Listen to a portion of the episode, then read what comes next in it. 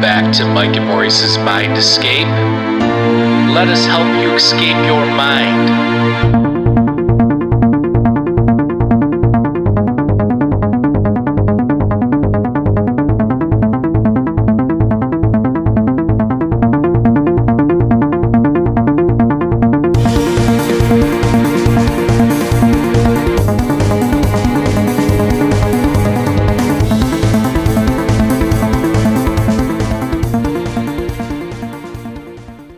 Folks, welcome back to Mike and Maurice's Mind Escape. We have episode number 129 today.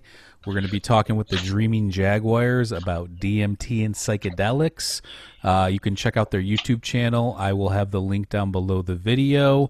Um, and also check out our new website, mindescapepodcast.com. And um, I updated everything on there, so go check that out as well. Uh, but uh, these guys are awesome. We had them on episode 50, which seems like it wasn't that long ago, but apparently it was 80 episodes ago. So, uh, welcome back, Paul and Justin. Hey mate, how you doing? How you doing, bud? Good. How are you? Yeah, Very all good. All good. So, uh, a lot's happened since you guys have been on. Um, actually, for both of us, I mean, we've both talked to some of the greats in the field. Um, you guys have done some great uh, videos, and um, you know, you've talked with uh, Aaron Vood and um, Andrew Gallimore and David Luke and all these guys. Um, since we've talked last, has your feelings on this um, subject changed in terms of what's going on in these realms? Has it um, been demystified? Has it added more mysticism? You know, where do you guys stand now? Well, You want to go first, Jazzy? I can do, yeah. Um, so, yeah, I, I, I suppose there have been some changes in um, my concept of, of, of what's happening when we go into the DMT realm. Um, generally, down to um, the aforementioned David Luke and his research at the Greenwich University. We're not really at a point where we can discuss that. Um, We can, we can kind of discuss. We can kind of discuss. We can kind of discuss what we had agreed with Pascal and David, without giving away the actual meat and potatoes of the thing. But you could. We can definitely talk about what we did. Yeah. Yeah. Yeah, and the uh, the lead up to meeting Dave, which was quite that was amusing. And then um, so Dave Luke is obviously a professor at Greenwich University, and we. We, he was giving a talk in Brighton, so we kind of for I think it was that was it Andrew Gallimore, Paul, who Yeah. got us in contact yeah, with him. Yeah, he, he sent an email to Dave Luke and told him who we were and that we just shot the video with him.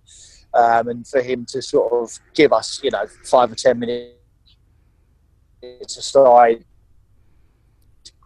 to introduce ourselves and him to us and so on and so forth. And it actually turned out, you know, we got there a little bit early, didn't we, to the venue, which was with him, and we got on really, really well. And and off the back of that, he invited us to do uh, an experiment that him and Pascal Michael, um, who is one of his PhD uh, undergrads, um, that they were doing field research into DMT and telepathy. Um, and he asked us if we'd like to do the experiment that they had put together to find out whether or not there is any telepathy, um, you know, within the DMT experience, or can DMT sort of catalyze telepathy and, and, and the whys and what fors, um, which was amazing. It was really, really good.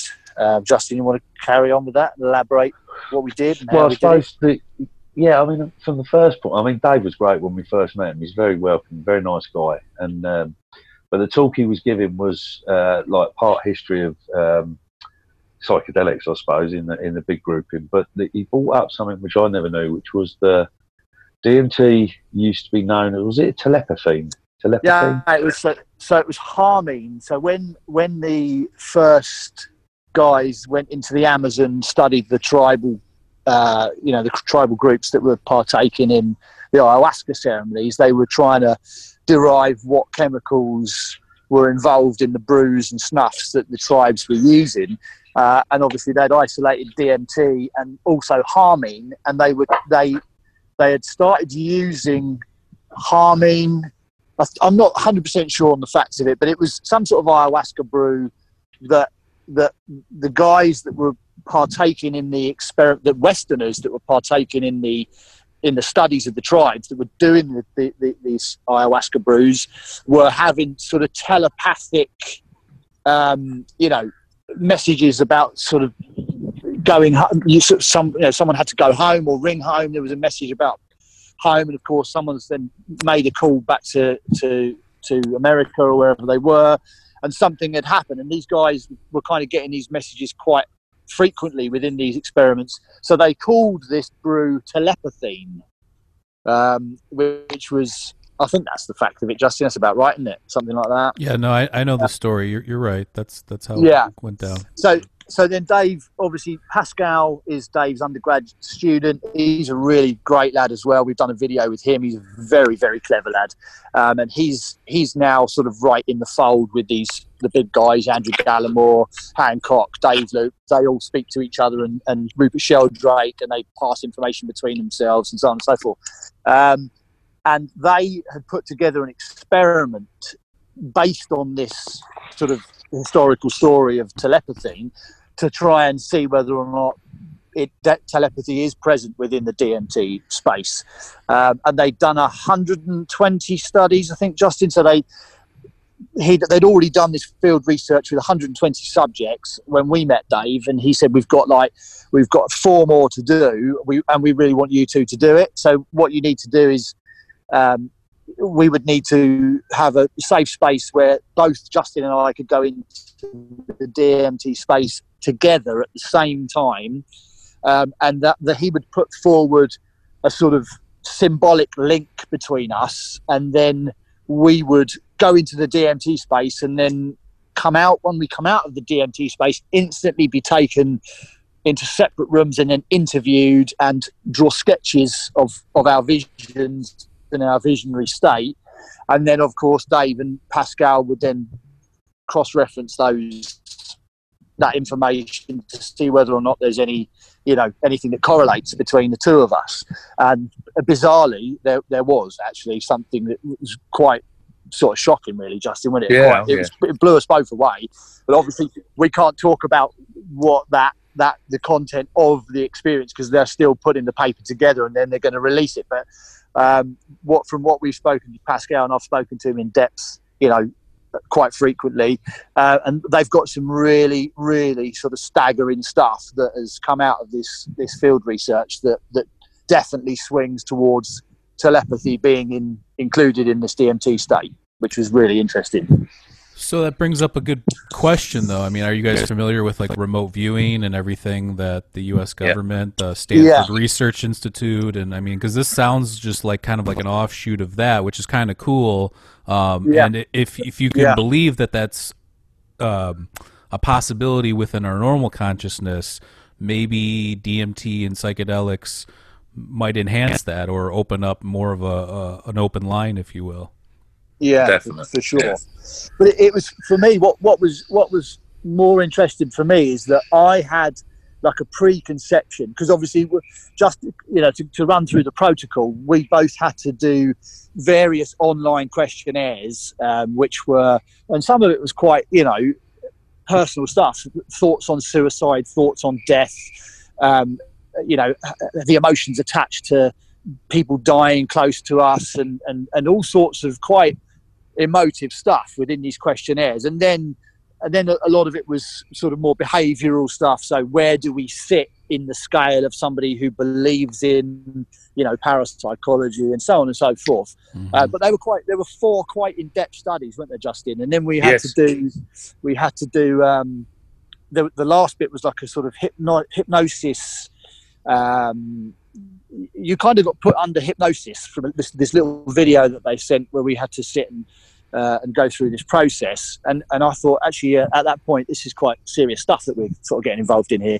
But I had a preconception of what may come out of it, um, and but the different. The, you know, I've got quite a lot of experience with Ouija boards, and you always find the answers that come to you in these sort of sessions are totally different and side, uh, you know, um, blindside you from what you were expecting. And what came out of this experiment for me was exactly that. You know what I mean? I had a preconception of what may or may not happen. And, and, and something did, crazy did go on, but it was completely different than what I thought it was going to be, which was which was awesome. Mm. It was very Yeah. interesting. Yeah, it sounds fascinating. That's awesome that you guys uh, got to participate in that. And Yeah, um, it's good. Yeah, I mean, all this this research that's been going on has been fascinating. They just even just released um, a paper on the DMT entities the other day. I think like two or three days ago. I've been Yeah, yeah. spreading it around, um, which is like the largest survey they've ever done on uh, what people associate in this realm and stuff. So, but you bring up a an interesting thing too, which is like you know, an Andrew Gallimore who since we've had you guys on, we've had on our podcast as well, um, and he, you know, his book Alien Information Theory, you know, mapping these alien worlds and stuff like that. So, um, do you think that maybe that there is an actual dimensional realm that you go to, and that, or do you think it's subjective and somehow we connect the subjectivity between ourselves at some point? You want to go for that first, Justin? Uh, that's a nice. Uh, yeah, it's a tricky one to go into. The trouble is, is I'm I'm skept, I'm skeptical all the time. So I try and I try not to even think about it most of the time now. And whenever I do, whenever I have this discussion with Paul, he always brings me round and says the old Occam's razor or whatever the most obvious solution is and all that. And it's but I suppose off the back end of the stuff we've done with Dave, I'm, I'm starting to. Um, I don't know. I suppose I'm starting to look at things differently. I'm starting to be a lot more like there's Well- something else out there going on. So is there The another is that we're going to? This is my thought process on that. Is the the realm is definitely there. Whether it's still going within or whether your brain has to create that through the drugs, I suppose it doesn't matter to me because whatever the information you bring back from that is always good, whether you have a bad one or a good one. Hmm. So, is there another realm? There's, there is, yeah. Is it another dimension? I don't know because I don't ever see it like Paul sees it. Hmm. But then, Paul but always then has this know, massive entity in, engagement, and I'm not. It doesn't always happen that way for me. No, but but Justin, but what I always miss is, you know, we're not going to get into an argument here on the podcast, obviously. Hey, But, uh, fight, fight, bring it on, bring on, bring on. but, but but what but what I sort of say to you is like you know when certainly the stuff that we did with Dave, there's kind of it's kind of undisputable that there was some sort of link there where you what what you saw and what I saw, you know, it, it's almost like undeniable that, that that we saw a similar thing, yeah, and and, and Yeah. not just what we saw, but the you know when, when we can divulge the contents of it, it wasn't just a vision that you saw and I saw. There was a whole sort of set play that played out, yeah, that that wove us together in that sort of scenario. Um, yes, and and that is something that was going on where you were three feet away from me on a on a on a bed, where, with we were in complete silence with two other three other people in the room in complete silence. So there is a there, there is a link. There is something going on outside of the physical brain. I think, like like Mike, you know, um, sort of just said, do we do we think that this realm exists? It's difficult to for me to call it a realm uh, because I think that when we're thinking about these things in our sort of five senses waking consciousness the, this whole information structure that andrew gallimore talks about is so infinitely multi-dimensional that, that we can't possibly know the workings of that and probably never will know the workings of that from this five senses perspective.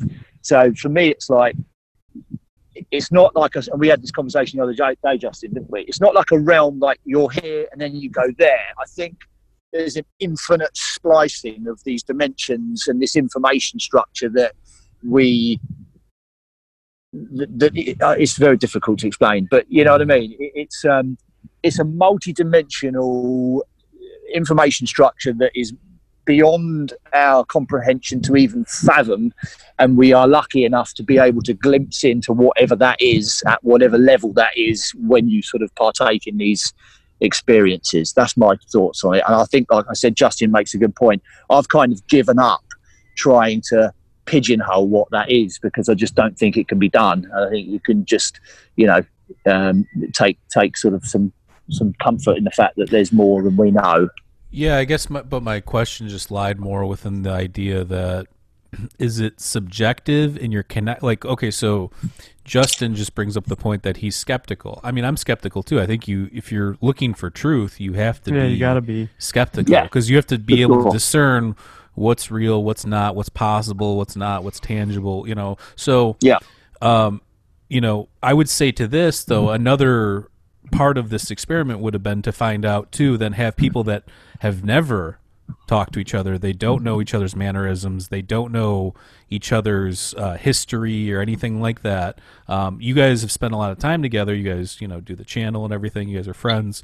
Um, so you would have to have a Ah. control where Yeah, you know- but see, see, to just yeah, but to interject on that, Mike. See, what what came out of this experience wasn't something like, oh, what did you do last week? Oh, I went to the, sh-. you know, it was nothing like that. No, no, a- I know, but I'm, I'm, I'm saying just having that intimate knowledge of somebody else's personality, I think, could affect Yeah. you if, if you're doing it. And I'm not saying what you guys. I'm, I'm saying it's important what you guys are doing. I'm just saying you have to. To, if you're looking for truth, you have to look at all options. So if you're doing an experiment, I'm sure, and I, I'm, I'm, I'm, I would assume that they've looked at this, that you have two complete strangers doing the same thing, as well as two people who know each other doing the same thing. possibly. I've Yeah, I got- mean, we I've got. Hang on a minute. I've got an interesting, uh, uh, an an interesting thought to put in on that, which I was thinking about earlier. So, exactly what you're saying there, uh, Mike, is the um, the connection between me and Paul would mean it would be easy for us to maybe come and up with something together. And Paul rightly said it wasn't anything like that, which it isn't. However, I'm pretty sure I can talk about this as well.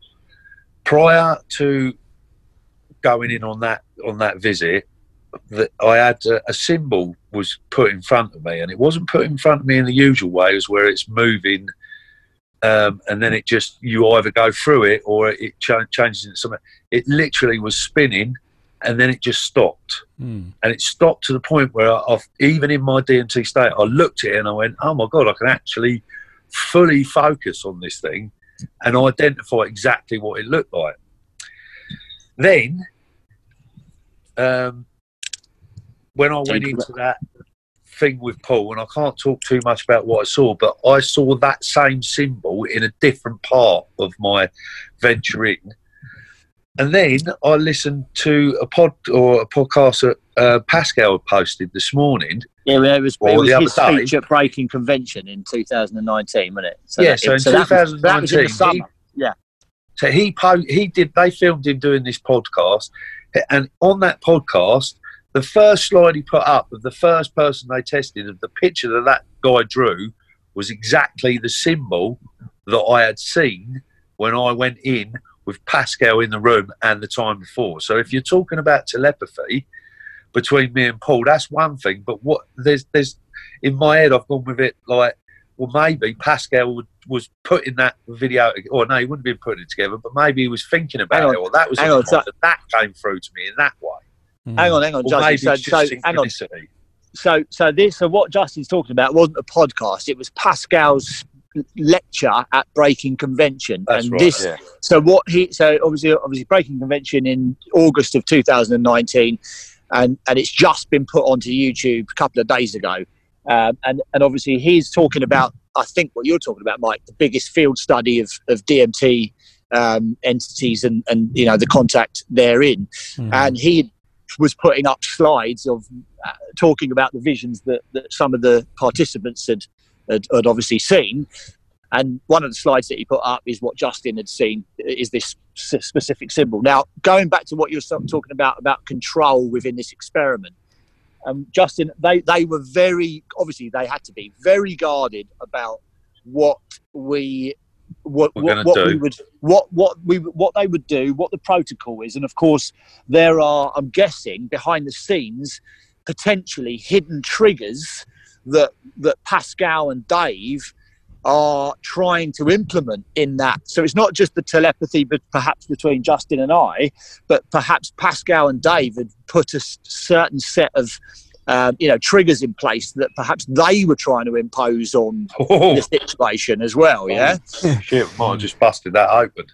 Well, you know, yeah. But I, I'm, again, I'm, I'm just guessing here. I don't know, and, and I'm just like, but for you to see that symbol, right, which is quite, you know, if you're talking about this, this, these realms stretching beyond time and you know being outside of time and space, then it, something that was seen or done last year could quite come. Do you know what I mean? Yeah, yeah, It's exactly. very interesting. But yeah, I hope. I didn't Anyway, let's bust stop talking open. about that because we might Yeah. should probably might not have had to mention that. Yeah, but you might have to cut that bit I think you're fine. out, mate. I don't even know what he said that was true. So I mean, you you two know because you guys did the thing, but I mean, I don't think. Yeah, he- well, well, we we knew very little. All we were told is that they would turn up. We would they would weigh the dose. We would sit down together. We would do the experiment, and then we would be interviewed about our fight. You know what happened to us during. That was it. That is it. That is it. That, that's all the information that we had. So what goes on and went on behind the scenes is uh, is anyone's guess. yeah. I have. But it's uh, interesting. It was interesting. I think that there's a lot of cool experiments you could do. I mean, I even had a thought. Um, I don't know who who were we talking to. I think maybe Mike Brancatelli from Micadelic, or maybe it was somebody else. But I was saying a cool experiment would be to extract using Mimosa hostilis, and then have somebody do that, and then have other people do uh, acacia extraction, and see if there's archetypal differences between like the Amazon and like the Middle East area, um, where Yeah. you might have um, in the Amazon, you might have different, you know, you see jaguars and rainbow serpents and stuff like that. Maybe the acacia from the Middle East might give you some sort of mystical religious experiments, and that's where the three Well, Abrahamic religions Or a came from. Yeah, dog-headed human. yeah Well, I can kind of I can kind of elaborate on that a little bit because obviously we've only ever abstra- extracted from mimosa, and I have had, in fact, probably more often than not, Egyptian and sort of Middle Eastern uh, entity Mhm. contact more so than anything from. Well, I've had obviously like you know Mayan and Aztec sort of Mm, yeah. hieroglyphs, but yeah, so so that's interesting. It's in interesting. itself. Yeah. One of our buddies emailed us or a listener to the show and said uh, same thing about he never really studied ancient civilizations and stuff, and he did DMT and saw all this crazy Aztec, um, you know, symbolism and iconography. Um, and his thought was that maybe that's where they came up with it was doing these substances and then creating this Oh, culture. definitely. Um, yeah, hundred percent, hundred percent. Yeah. Yeah. Well, we've said that and in Augustine. We've had Hindu, Yeah. you know, Hindu Hindu gods and goddesses. Uh, I mean, you know, that, that's kind of the construct that you can draw upon after the experience to, to, to try and put some sort of um, you know substance to what you've seen. So, uh, and all of the all of the religious archetypes have kind of come up in one way or another. And yeah, we've we've both said that. Yeah. Yeah, like I said, I was just curious. I mean, I so yeah, I mean, you saying that makes me think that maybe there's definitely where that comes. yeah, you you saying that makes me think that maybe then there's nothing to it if you're doing mimosa and you're experiencing you know Egyptian stuff. So I mean, maybe there's nothing to it. I just thought that maybe if there's something in the material plane of things that's connecting it, maybe it has to do with the actual plant that's being used. But uh, yeah, yeah, yeah, yeah. um, yeah, think I maybe- definitely feel like that. Does, does anyone know anyone who's extracted it from the acacia then?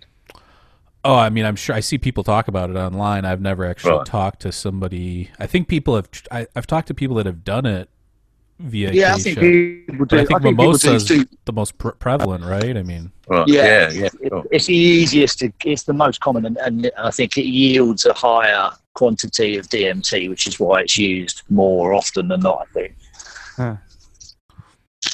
um, so you yeah, so you guys have done a, a lot since uh, we've talked. Now, um, why don't you talk about? You know, we were talking a little bit off air about Graham Hancock. Why don't you guys talk a little bit about um, what you're maybe going to be doing with him?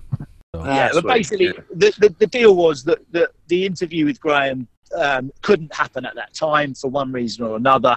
Um, so we said, okay, well, let's reschedule it. Uh, and then, of course, the virus situation kicked in worldwide, um, and that really put pay to it. But I, I've spoken to him recently via email, and he's very keen uh, for us to, to do that interview with him. So as soon as you know we're allowed to move around in the UK and, and mix with strangers and so on and so forth, um, we're going to do that interview basically. Uh, but it will be a DMT based um, interview. I think Justin's got some, you know, um, ancient mythology stuff that he wants Oh. to throw in. And we're also yeah, I actually, want to look at that stuff for definitely. we're also going to take um, Rick Voot with us as well because that's his, you know, that's his bag. So he can come at Graham from that perspective, and he's, you know, he's he's really excited to get involved. So They're already in that's what we're contact gonna do. anyway, them two, aren't they? Yeah, he was the he was the author of the month for the book for Yeah. Graham's Yeah, nice. which is a high honor. I mean, you know, you For think sure. about Graham Hancock, Fingerprints of the Gods, Magicians of the Gods. You know, yeah, Yeah. Well, mate, he's a legend. I can't wait. He- He's going to be one yeah. of my favourite to, to interview. have you guys read his newest Yeah, one, America a big Before? No, I've not read it yet, but I've, I've been watching all the YouTube stuff about that. Nice. Definitely. It's a fascinating book. Um, Yeah, is it?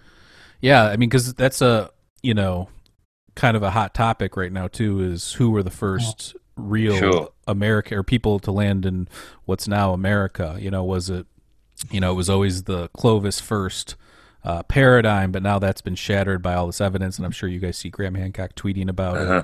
it. And Yeah. um, but yeah, I mean his his his books are amazing, and um, you know hopefully maybe we get to interview him one time too on here. But uh, Yeah, it'd be yeah, you guys, uh, you know, get in there and, and, and do the work. You know, that'll be an, that'll be an interesting interview.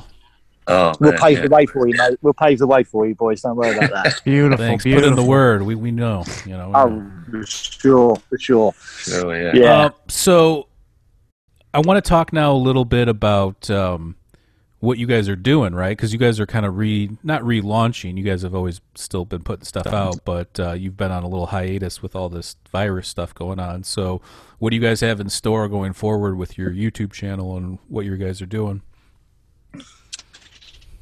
Oh. Well, I think we we we what we need to do is we need, and as you guys are, Tube, is that yes, we've got a sort of a really decent subscriber count and and video views per video based on the fact that we've only put a handful of videos on.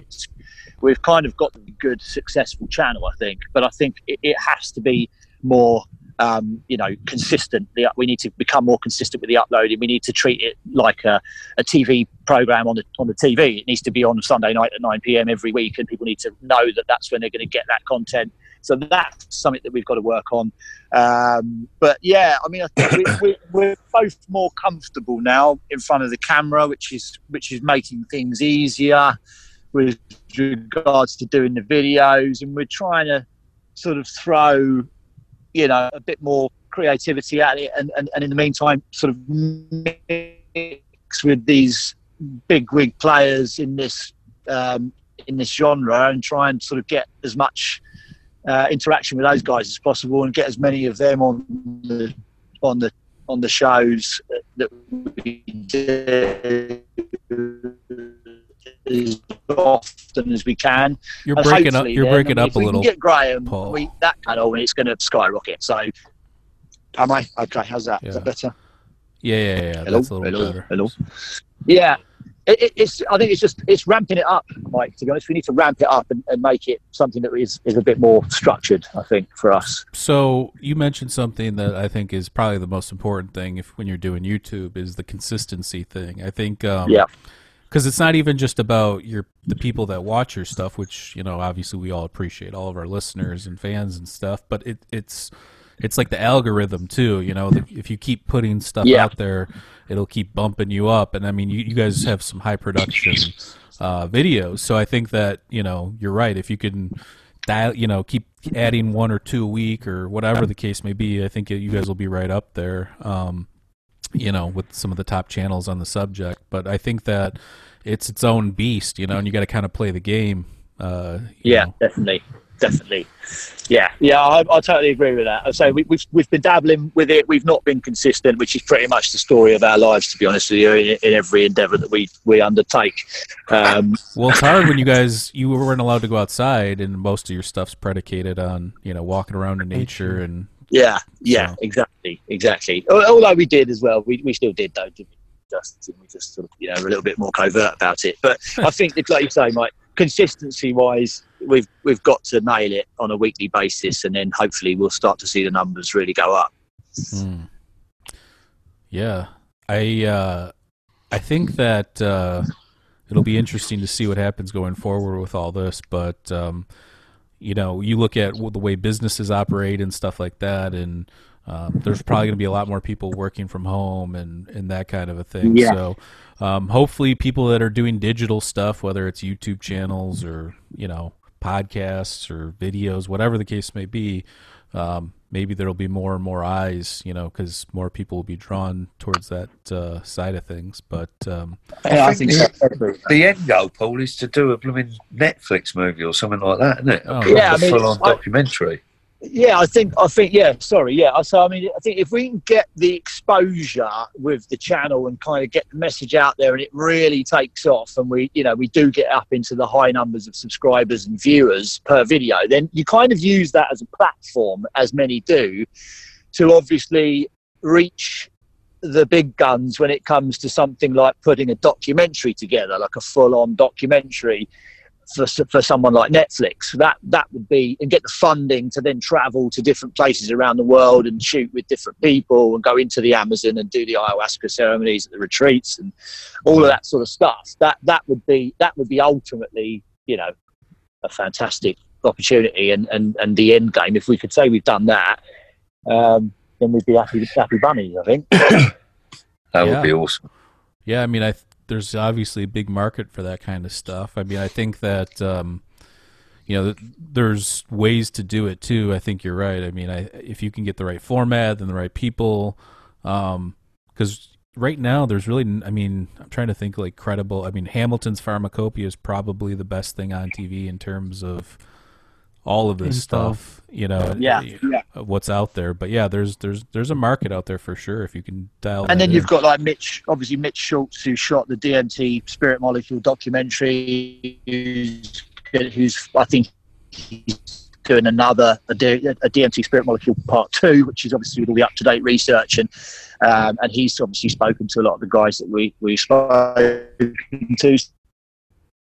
So I think yeah, there's not people falling over themselves to produce this kind of stuff, but there is a niche market for it. That if if it's if we hit it at the right time, as this thing grows and becomes exponentially more popular, what with obviously mental health, you know, the mental health aspect, I think that's driving it to a good place uh, with the likes of MAPS and so on and so forth that are, and King's College Hospital that are, oh, sorry, Imperial Hospital that are coming out with all this fantastic, um, you know, evidence to support benefits of mental to mental health through psychedelic um, therapies.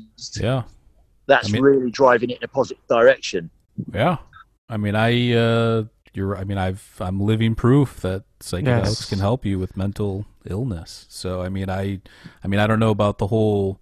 I think that they're probably going to do a lot of research with the DMT, but right now they just passed. I think ninety percent uh, positivity with the PTSD and MDMA through maps that just came out. Yeah. Um, Yeah. Yeah. I mean, my personal, you know, experiences with macro doses of psilocybin and my OCD has been profound. Um, you know, anything that can take you out of your day to day consciousness and help you reevaluate your your thought processes and, and Yeah. stuff like that. I don't even think it's, you know, it's not like something you take and it just makes you better. I think that's the s assumption people have with like pills too. That's that's not the case. You have to Got to put the work in. you got to take these things and then yeah evaluate yourself know thyself you know um, that kind of Yeah. thing but um, yeah. but it'll be interesting to see where it goes like being wrenched.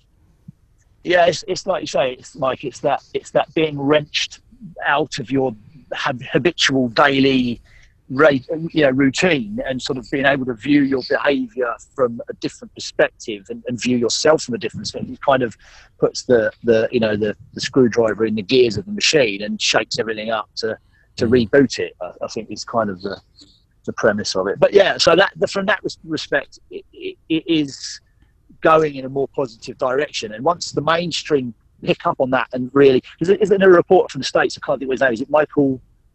There's a guy who was on Rogan podcast. He's like oh res- yeah, really Michael Michael Pollan. journalist. Yeah, but he- see, I Mike- ha- yeah, yeah, Michael Pollan. I you know, ch- uh, uh, how to change your mind is his book. Um, you know, while, while that's great, I think that you know that's pushing the agenda forward a little bit. It's also like, well, you know, maybe I would have picked somebody a little bit different, but the fact that he's a journalist and like normal people are going to read that. Um, Yeah. you know that's a good thing, but then it's like if you know what you're talking about, it's like, well, what is what are you trying to say here? You know, like so. Yeah, I mean, I haven't read the book to be fair, but I think like there's de- there's definitely two derivatives of this of this field of, of of interest. One is that maps mental health perspective, and then the other is the consciousness.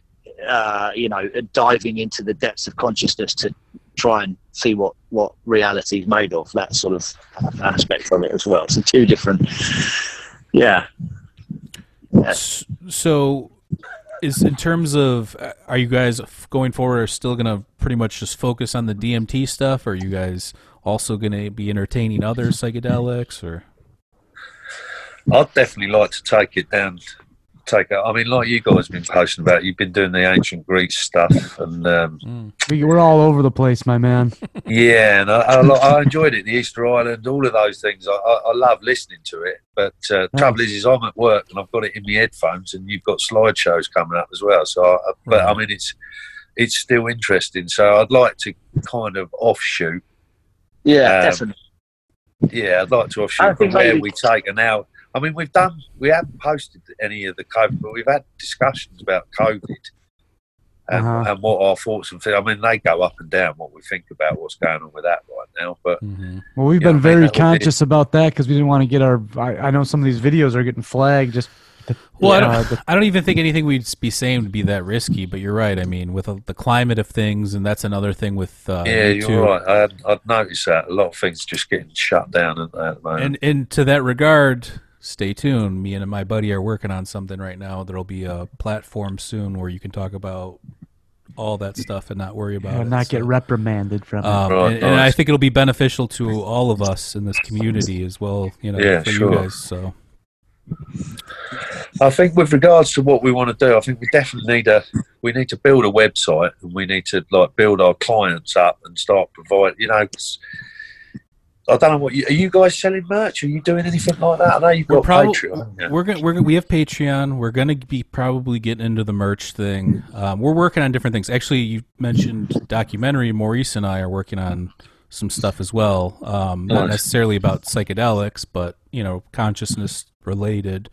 Um, And um, Maurice is obviously a um, photographer and videographer, but um, so we're looking at that. I, I got this thing on the, you know, I'm, I'm, I'm I don't want to say too much, but there's there'll be an app out somewhat soon. Uh, you know, like I, to, to cover all of these topics, and um, Cool. people will Yeah, be cool. able to, people will be able to sell their merch. You know, uh, friends of ours will be able to kind of get in there and, and do their thing and uh, interact with people. So uh, that'll be nice. But in terms of you know growing the business side of things I, I, I look at it like more organically like what is their you know if somebody says hey do you guys have t-shirts? Like, well you know like let's consider that now kind of a thing you know where Yeah. i'm not out for the business side of things. I think that uh, as as your fan bases grow there are opportunities to um, give people what they want and make a few bucks as well. So um, yeah i mean i think if you guys had a do you guys have a dreaming jaguar shirt with your logo and stuff Yeah, Justin. Justin just got one recently for his birthday, didn't you? From uh, from his good Yeah, lady. Max had one made. So the yeah, the I tattoo and to, the and the actual logo. He's he's now on a black t-shirt, and it's um, yeah, it looks pretty cool. nice yeah, it's a gonna cool be in a logo. video, I like that. Oh, it's going to be in one our next video, isn't it? The one down uh, Arundel.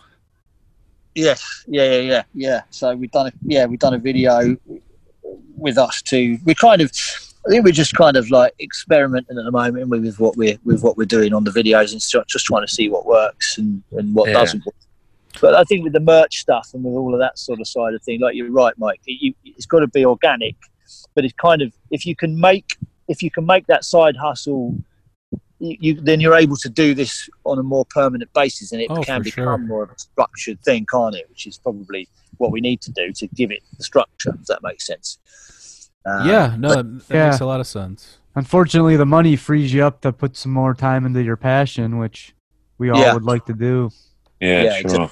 exactly exactly I think um I think that when you when you you know you talk about like this this money side of thing for for us the whole thing with starting the podcast was let's put credible conversations and information out there let people decide you know for themselves there's a lot of stupid stuff and just you know you see the articles and stuff that was like well who who, who would do that? You know so like I was just reading all this stuff. I'm like well let's put some credible stuff out there. So let's do this podcast. And then from there it's like you try and stay true to what's going on but you also want to grow. So I think that the whole money making thing look you need followers you need fans you need people to, to invest in what you're doing so you know you can help make their experience better.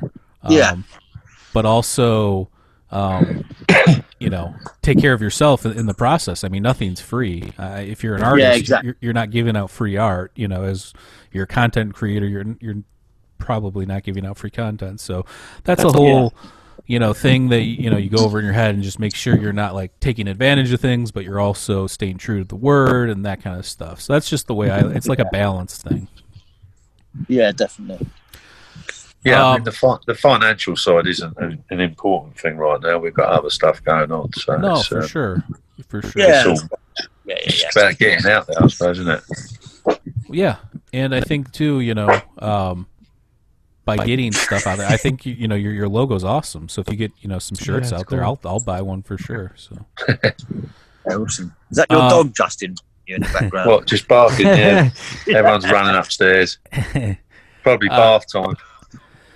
So uh, before I don't know, you guys have a little bit of time left, or how much yeah time? you- yeah Okay. yeah Um, so when you look at the where all this is going, the research, all these experiments, and all these different things, um, do you think that we're going to have some sort of answers, or do you think it's just this thing where we're just doing our part to, you know, like Sisyphus, think, push uh, push the boulder up the mountain, kind of a thing, and just let the I next think the take over? Mike. I think the answers that we're looking for probably aren't the answers that we're going to get. So Sure.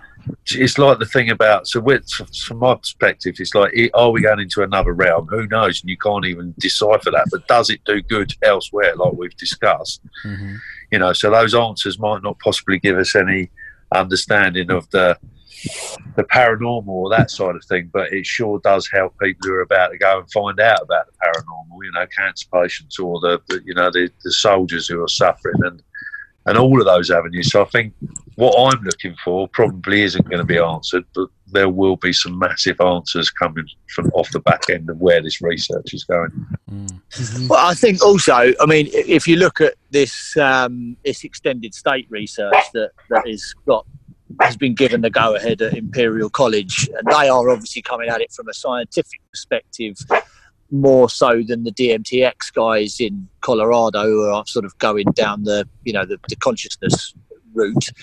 Um, who knows what will come from that? I mean, we we, we were speaking to somebody re- recently, and one of my questions was that you know i i the guys at Imperial College, um, Dr. Carhart-Harris and, and and these Chris Timmermann, when they do their breaking convention, um, you know, lectures, it's very hardline science, but they have to be hardline science to the, the general public and to their investors, I'm guessing, because obviously they need to get the budget, so they need to get the permission to do the work that they're doing. So it's a very hardline science. It's all about the, how the brain works.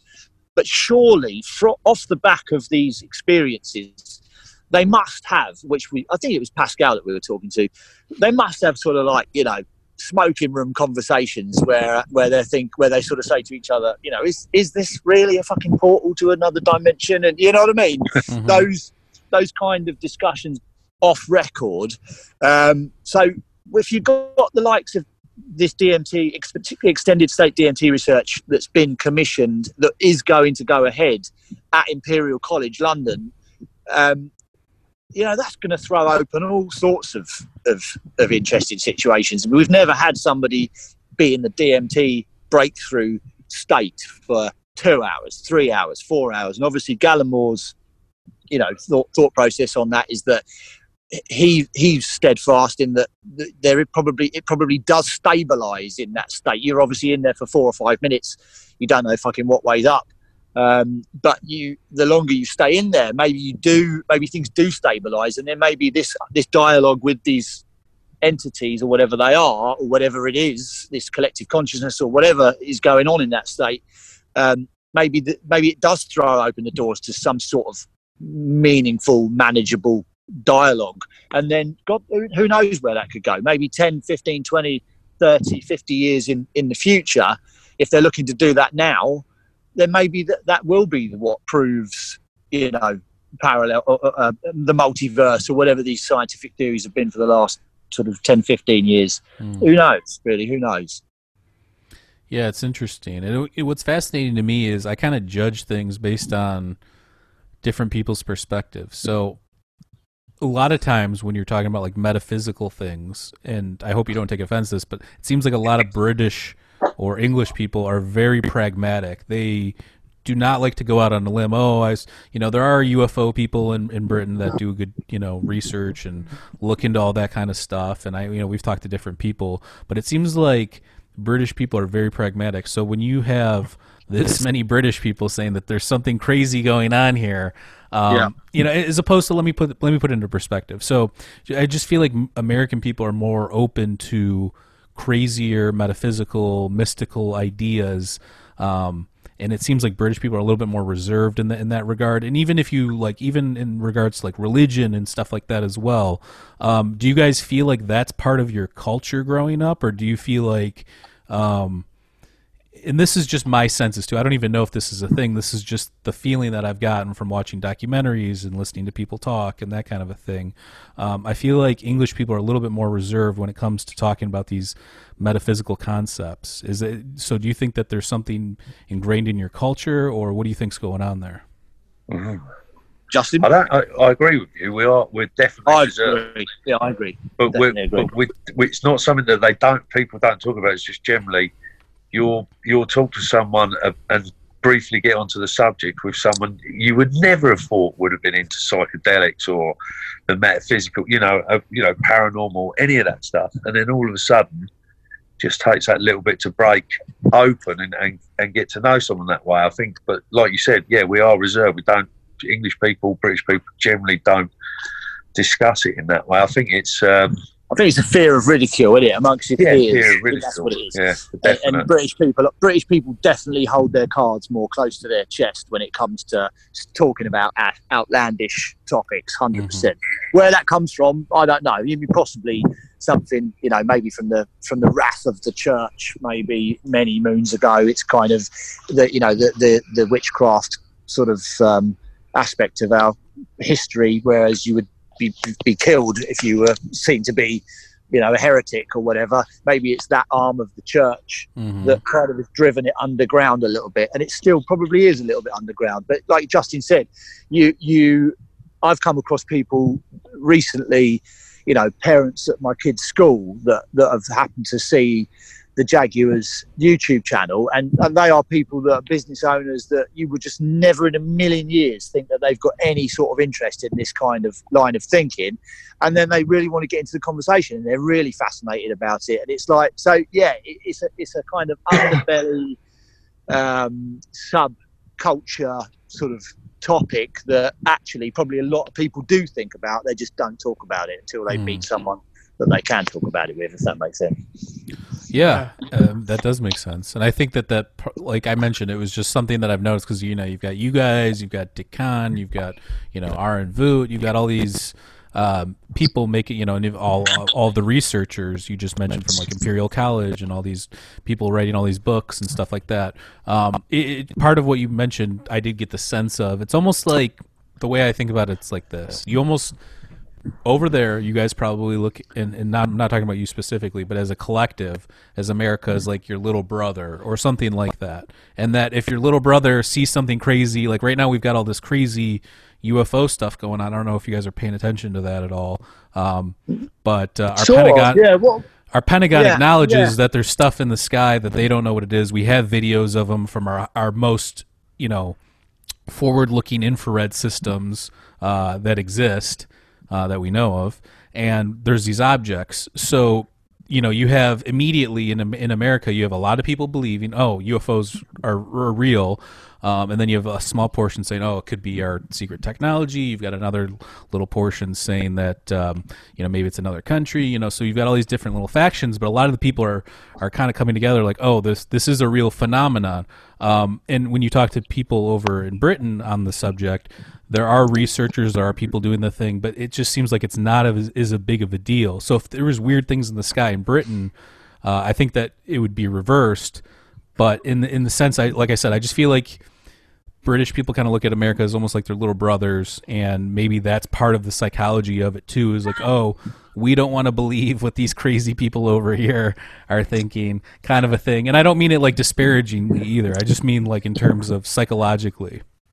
Yeah, I think I think there are. I think there is there is a quite a big UFO community over here. I mean, but I think it's like say, I think it's still that, un, it, it's still the under the subculture thing. But Mm. I think, um, yeah, we have heard about it. It's the, that's it's the Tic Tacs, isn't it? It's the infrared. The Pentagon released the videos of the of Right. the, the fighter jets with the yeah. It was on the news. It was on They the news. released but a few- yeah, they were- always They're released a few years ago, but then the Pentagon just came out and said they're real. We don't know what they are. yes. That kind Yeah, yeah, yeah.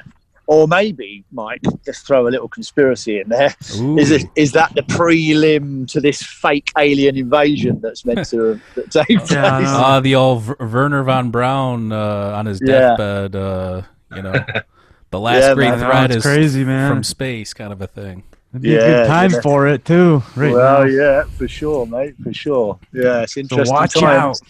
What about you guys? Have you guys ever seen anything alien in nature, UFO in nature? I know Dick Oh, I have. seen quite I a f- have. few things when we talked to I've- him recently. Yeah, I've seen a I've seen a UFO definitely, and and um, we, I was in Ibiza on holiday uh, with with with my mates. I was only 18, 20, um, and coincidentally, a friend of mine who was who was working in Ibiza happened to be staying at the same apartment block that we were staying at. So we. It was the first day we were there. It was about six o'clock in the evening, and and there was a bit of um, we were getting our bags out and so on and so forth, getting all of our clothes out, ready to start our holiday. And there was banging on doors and so on and so forth. And anyway, this lad that I knew from my local town come banging on our door and he said, "Look, look out the back, look out the back." So we all went out onto the balcony, and about it was kind of wasteland, um, uh, uh, maybe a square mile of sort of Spanish wasteland Mm. out the back of the apartment blocks in, in, in one of Ibiza's towns. And maybe, well, it's hard to judge, but probably maybe a mile away and maybe four or 500 feet in the air, there were two uh, red lights just sat there. No cloud, no cloud cover at all. Just these two red lights that looked like it could be a plane coming in, if that makes, make, you know, that sort of distance of the headlights of a plane but obviously there was no noise, no planes, and we watched this thing for about 45 minutes. It was just two red lights sat in the sky, and there were people um, on all of the roofs, on all of the roofs of the apartment blocks. So out in the distance, we're looking at this thing, and these guys are underneath it, looking up at it, pointing Mm. up at it. So it was definitely there. Whatever it was was there. It didn't make any noise. It was there for about 45 minutes, and then it literally just winked out over the course of a few minutes. Just winked out and disappeared. Mm. And I wasn't. I wasn't on drugs at the time, so definitely. Unusually. I was gonna say the one time you weren't. yeah, no, it was, it was. When we talk about it now, you know that that's probably the only thing that I've actually seen that I can say, you know, God, no, who knows what that was. Yeah, it's interesting. What about what about in the psychedelic state though? What uh, what alien in nature? Well, okay, because like I said, we had Dick Kahn on. He's mentioned he's sitting in his garden. He just hit a few off the old DMT pipe, and he looks up and he's seeing saucers and portals and different. You know, the entity. Some people in, that encounter the entities encounter them as gray aliens or aliens in na- alien in nature. I think that's something Paul and I need to explore, to like using it in a because usually we're in a space where it's safe, it's comfortable. You know, what I yeah, mean? and also we go into That the DMT stuff, I think. Yeah, but I mean, we we I think what what Dick does as well, and we've spoken to Dick, you know, at- in depth. He does he does a lot of different experiments with his DMT experiments. Like he'll do very small doses, doesn't it? You know, he'll do very very very tiny doses, going right the way through to the breakthrough dose, and he'll do he'll do it in different environments with his eyes open, with his eyes closed, sat ups, laying down. Whereas Justin and I kind of have always gone for the full breakthrough, eyes closed, you know, um, comfortable space, lay back, eyes closed, full Mhm. immersion, sort of take away the sensory, um, you know, your, your external sensory perceptions and, and go inward into the space. So we've always done it like that. So alien in nature, yeah, the whole thing's in, alien in nature, whether or not it's kind of a space alien thing. Oh, well, I've had one experience, that experience with the, with the like a starship type thing. Um, I've only had the species, the uh, the Native American species type aliens, but Oh. haven't Yeah. done it still to this day. Don't know what they were. I don't about. think, uh, and when I say that, I don't mean like alien. You're seeing aliens from space. I guess that maybe more like an interdimensional, like kind of what we were talking about before, where there's these entities. They're probably interdimensional. Well, look, let's just be realistic here. There's two possibilities. Either these things are external. I mean, there's probably more than two of us, but just for the sake of conversation, there's two possibilities. Either these are manifestations from our own cognitive, um, uh, or let's just say our subconscious. Let's just say that these entities are part of our subconscious. That's one option. The other option would be these are external entities, and when we get into these states, we maybe see different. Pat- we have different pattern recognition, uh, recognition uh, via our vision or our perceptions, that kind of a thing. Um, so when you look at that, um, these beings would either be interdimensional or they would be manifest, you know, manifestations from within. Um, now, do you think that you said you had an experience with an entity, uh, Native American entity? Um, did it feel like it was alien in nature? I mean, obviously the whole thing probably feels alien, but did it feel like um, it was its own separate thing, or did you feel like it was all part of this one thing? yeah, uh, there, there, there is, I, there are definitely levels to that as well. So um, there are entities that feel like they are part of a show. Does that make sense? And that perhaps that side of it could be um, from uh, you know a, a, an internal perspective that your your your visionary part of your brain is completely smashed to pieces during this experience, and you are trying to uh, create you know something that's familiar to you to a certain extent. So there are entities within the background environment that are somewhat animated, but whether or not they are, um, you know, their own thing or not is one thing. It, it is is is either, it either either they are or they aren't. But then I have also had full on, you know, freestanding in front of my uh, visual field, projecting information, telling, talking, trying to get my attention, and you kind of move to, to, to you know to take on a different perspective and they draw you back round and they they are one in my opinion 100% it's either a part of my brain and my consciousness that that I don't understand Right. or or it's something else that is external that is there and within that environment to you know to get your attention and to, to- as a freestanding intelligence if that makes sense. Definitely 100% Uh, and, and more often than not you know um, but but I, I do get a lot of this sort of entity stuff where it's part of the the background noise and you kind of you know dancing creatures or whatever they are within that environment. But but yeah the further you go in the more they come out of the out of the woodwork to to be you know a freestanding intelligence god like creatures And, and Justin, so you, you don't really have the same kind of experiences with entities you mentioned earlier? I don't generally. There's been a few occasions where I've had full on, right, I can identify that that is that. That is a Native American, however, it changed into an alien, or they did, that was in one of them. Or, you know, there's, they don't, I've had the It Clown, that definitely stood out as the It Clown. But most of my information, or, and I suppose it's more that they are definitely part of their own thing Mm. You know, they're, they're- I don't feel um, that I could construct a lot of the things that I see in my brain. I possibly could. Who knows? We, you know, it's very clever, um, very clever thing. But yeah, I suppose for me, so they're they're definitely outside of me. I, I will go that far. They're definitely not my construct. I'm not making that stuff up. I don't believe I am in my brain, and um, but it, I generally don't. Um, the conversation is more empathic. It's more telepathic when it comes across to you. Mm. Yeah, no, same, Uh, same to me. It's telepathic. It's always telepathic. No words are ever spoken. You know, they're not Yeah. talking to you, but the, the, it's it's like an emotional. Um,